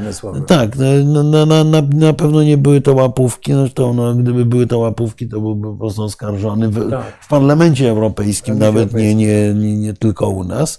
A poza tym u nas oczywiście jego przeciwnicy też by z tego nie, y, nie, nie, nie zrezygnowali. Y, niewątpliwie Sikorski obok Geremka to była postać, która y, miała na tyle silną pozycję polityczną, że potrafiła przebić się z potrzebami i celami polskiej dyplomacji. Fos chyba był przed Sikorskim, zanim No, w czasach Fosu to raczej był tak, to raczej był studentem i, i, i mieszkał głównie dopiero wracał z Wielkiej Brytanii. Tak. Przypominam, że wrócił w 90 roku i że zaczynał w rządzie Olszewskiego jako wiceminister. Pan Barczyk mówi o, o potrzebie budowania polskiej partii na Białorusi. Myślę, że tu akurat bardzo dużo różne środowiska robią. Jest ten system stypendiów Kalinowskiego, jest Bielsat, który jest różnie oceniany, zresztą przez samych Białorusinów, y, ale jest pewnym narzędziem i jest miejscem, gdzie się wychowało całe pokolenie białoruskich niezależnych dziennikarzy. Y, mamy, ma, mamy jakieś środki oddziaływania i ja dobrze pamiętam. o ile nie popełnimy jakiejś gigantycznej ilości błędów, to w przyszłości nasze dobre relacje z Białorusinami możemy wykorzystać w momencie, kiedy Białoruś stanie się demokratyczna. Znaczy, budujemy te relacje z Białorusią o wiele lepiej niż z Rosją, znaczy z Białorusinami najmniej. No nie, no na pewno, no, ale w wypadku Rosjan myśmy popełnili ogromną ilość różnych błędów i tak w różne strony. Kto bada wpływy rosyjskie w Polsce, pyta pani Irena Bilska. E, obawiam się, że nikt. Y, na pewno nie bada ich komisja szczęśliwie już y, zdymisjonowana. Powinien kontrwywiad, zgadzam się, ale. Tak mówiliśmy tutaj, Tak, również, również wydaje mi się, że te służby y, nie istnieją. Pani pyta, jak oceniamy wpływy agentury rosyjskiej w Polsce. No mówiłem o tym. Y, uważam, że, że one są istotne i że niestety, i że niestety nie, nie potrafimy ich właściwie opisać i, i im przeciwdziałać. Pan Grzegorz Żebrowski mówi, że jestem uprzedzony do Rosji. Mi się wydaje, że ty Rosję kochasz. Tak, to nie, Rosji nie, nie, nie znaczy, Rosji sensie, nie kocham. W sensie takim, że jesteś zainteresowany, bo zawsze byłeś. Jestem zainteresowany. Pan Grzegorz tutaj ma jakieś wiadomości, czy powinienem zostać ministrem w takim stanie rzeczy. No, być może w takim stanie rzeczy nie, aczkolwiek to jeżeli jestem uprzedzony do Rosji, to powinienem być ministrem do, do tej pory, a też nie, nie byłem, to mnie bardzo, to mnie oczywiście bardzo martwi. Natomiast y, nie, nie jestem uprzedzony do Rosji, natomiast mam świadomość y, głębokiej różnicy interesów. Bardzo wielu Rosjan poznałem, z wieloma się przyjaźniłem, ale jednocześnie mając świadomość, że, y, że Rosja jest, ja bym powiedział, nieprzyjaznym imperium. Od momentu, kiedy tak, po takim krótkim momencie tej y, władzy Jelcyna, który, Jelcyna, który miał mnóstwo wad, ale który był y, człowiekiem, który marzył o demokracji w Rosji, Rosja wróciła na takie kompletnie imperialne tory, a to oznacza zderzenie z polskimi interesami, ponieważ zajmowałem się dyplomacją i polityką polską, to, to moje zadanie jest reprezentować interesy polskie. Nie jestem do Rosji uprzedzony, tylko uważam, że Rosja, y, zwłaszcza po tej zmianie, która zaszła w czasach Putina, zmianie mentalnej, y, Rosja jest dla nas przeciwnikiem i zagrożeniem i będzie tak bardzo długo.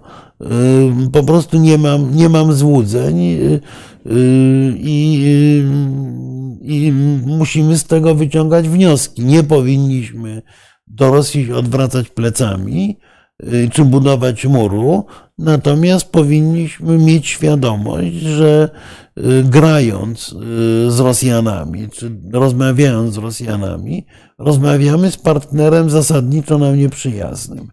Y, co nie znaczy, że nie powinniśmy y, przynajmniej starać się rozumieć motywów tych Rosjan, którzy, którzy nie są agresywni. O, może w ten sposób to określę.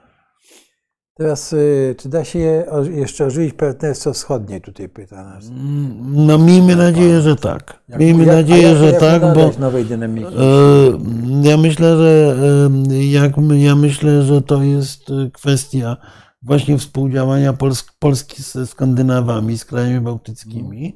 E, partnerstwo wschodnie, zwłaszcza w sytuacji, kiedy dwa kraje partnerstwa negocjują członkostwo. Trzeci kraj jest krajem kandydackim do Unii. Armenia y, przejawia przynajmniej zainteresowanie głębokim zbliżeniem z Unią. Azerbejdżan y, nie mówi nie, ale jest mało zainteresowany, a Białoruś jak zmieni się władza, to prawdopodobnie stanie się bardzo poważnym kandydatem na kandydata. Yy, więc Partnerstwo Wschodnie jest narzędziem, które po pierwsze odniosło niebywały sukces. Trzy kraje kandydujące w tej chwili tak. yy, partnerstwa. A po drugie, jest narzędziem, które może być jeszcze przydatne. W dużej mierze zależy to od przemiany politycznej w Armenii i na Białorusi. Teraz tu jest uwaga, że teraz najbardziej Konfederacja zyskuje na poparciu No niestety tak, no, no, no I tak. Ja no. muszę powiedzieć, że e, zyskuje, ponieważ jako jedyna siła po prostu zabiera głos i tak jak słuchałem przedstawicieli Konfederacji, no mówi mm. całkiem do, do rzeczy, co mm. byśmy nie powiedzieli. Tak, no. Szkoda, no. że nie zajmuje się tym obecny rząd, y, prawda? I szkoda, że, że y, y, nikt inny się tym nie zajmuje, bo naprawdę trzeba ten kryzys dla, dla dobra, że tak powiem, Polski jak najprędzej rozwiązać. No. Tak. Pani Irena Bilska pyta, kto faktycznie decyduje o naszej wschodniej polityce i No pan pan- Grzegorz Żebrowski podpowiada przypadek i USA. Yy, No, może nie aż tak mocno, ale coś jest na rzeczy. coś jest na rzecz. Tutaj by było Właśnie, uwaga, to w że Polsce nie ma- pieniądze z KPO i będziemy musieli wydać na ratowanie Nie, no to- Siemensa, to nie- tak, nie, to e, zajmujemy. No, o, Tak? Matias pyta, co z polskimi relacjami z Kazachstanem. No, no, no, no mówiliśmy też Tak. o tym. No.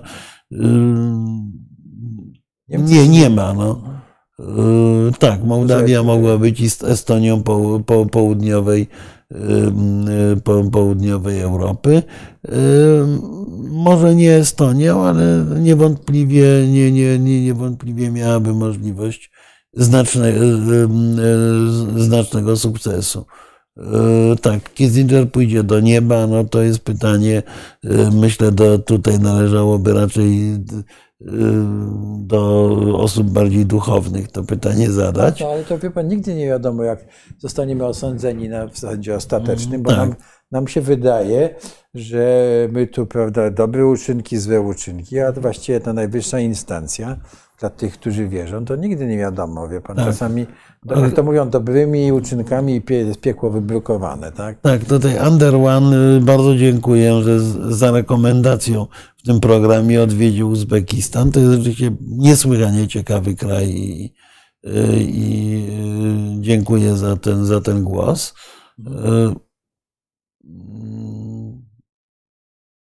Tak, a jaka przyszłość czeka Węgry? Y, Pyta pan Matas. Y, To jest bardzo dobre pytanie, ale chyba to jest również zaproszenie do naszego następnego spotkania, bo jest już Tak, ale... 21.30, ale, e, jeszcze tak e, późno nie kończyliśmy. Spróbujmy odpowiedzieć, no bo w zasadzie tak, Węgry są w Unii Europejskiej, więc nic, im nie grozi. W pewnym e, sensie Orban może sobie po- poszaleć, prawda, e, deklarować i być tym e, sympatykiem e, Putina, prawda, a jednocześnie całkiem dobrze korzystać, prawda, ze wspólnego rynku i tak dalej, i tak dalej, więc e, e, jeśli, pan- pan- jeśli pan Tomasz oczywiście Potrzeba- gospodarczo oni się troszkę zawalą, no ale dopóki się Nie, nie ale, obudzą, nie, to- ale Węgry, Wę- Węgry się stawiają coraz bardziej na marginesie e, Europy. E, Pan Marcin Cisek pyta, czy zgodzą się na wejście Szwecji do NATO. No, ja mam niestety ponure wrażenie, że e, Węgry wykonują tutaj wyłącznie zamówienie rosyjskie, blokując Tak. wejście Szwecji do NATO, a z kolei e, przecież w ogromnym stopniu, proszę Państwa, to dyskusja o zniesieniu weta e, w Radzie Unii Europejskiej wynika właśnie z takiego, a nie innego zachowania Węgier. Więc Węgry spychają się na margines Europy, przy okazji oczywiście ciągnąc parę innych krajów. Przecież, y, proszę Państwa, jak mówię, to jest na, na inne spotkanie, bo dziś jeszcze nigdy tak długo y, nie. Y, Nic, nigdy tak długo jeszcze nie, tak późno nie kończyliśmy. Natomiast y, y, myślę, że my- myślę, że rozmowa o rozszerzeniu Unii Europejskiej była tak, tak skuteczna. Weszła Bułgaria, weszła Rumunia, weszła Chorwacja, parę krajów zos- zostało kandydatami, bo Polska, Czechy i Węgry były success story. W momencie, kiedy Węgry i Polska okazały się być kłopotem większym niż zyskiem dla Unii, to, y, to entuzjazm do rozszerzania osłabł, a właściwie zaczął być związany z warunkami stawianymi, y, stawianymi krajom y, kandydującym, w tym również warunkami związanymi z, ze zmianą y, struktury decyzyjnej Unii Europejskiej. Y, Więc y, no, no trzeba, trzeba powiedzieć tak, Węgry grają w koszulce rosyjskiej. Y, Jest to jakiś wybór Viktora Orbana, y, ale y, wydaje mi się, że jest to wybór, że jest to wybór y, błędny. Y, Proszę Państwa, Tak, ale y, jeszcze jedno pytanie, słuchaj, do pani, e, pani Irena. Ale czy to znaczy, że Amerykanie zabraniają nam dobrych stosunków z Ukrainą? Nie, Amerykanie nam niczego nie zabraniają. To, to tutaj ten komentarz do tego przypadek i Amerykanie. Nie, no to, to jak starałem się mówić o tym, no po prostu jest to wynik podporządkowania polityki zagranicznej całkowicie wewnętrznym potrzebom propagandowym, ze wszystkimi tego słabościami i, i kompletnym brakiem y, realnej wizji polskich interesów. Ja tu znowu to powtarzam do znudzenia, że my powinniśmy mieć y, w miarę jasną, y, jasno narysowany obraz świat dobry dla Polski. My takiego obrazu nie mamy y, i y, bardzo często działania są podejmowane właśnie na zasadzie przypadku, na zasadzie y, różnych rozgrywek lobbystycznych, etc., etc., a przede wszystkim w ciągu ostatnich lat były podejmowane głównie pod dyktando sondaży wyborczych. Proszę Państwa, jest już naprawdę tak, późno. Dobrze, to bardzo dziękujemy za życzenie zdrówka i Państwu tak też jest. życzymy zdrówka i do nas zobaczenia. Tak, i do zobaczenia za tydzień. Za, no zobaczymy, bo mamy zderzenie znowu jakichś nagrań terminów i tak dalej, mm. także poinformujemy Państwa. Dobrze, okay. Natomiast proponuję, żebyśmy za tydzień jednak wrócili, słuchaj, do e, całej kwestii Y, sytuacji bezpieczeństwa Polski, w jakiej się znajdujemy, no bo y, wydaje mi się, że trzeba by powrócić do, do, do tego, co się dzieje z Unią Europejską, prawda? Jakie. Y, no, myślę, że warto by się zastanowić również nad tym projektem reformy Unii no, Europejskiej. No właśnie, już kiedyś o tym mówiliśmy, ale.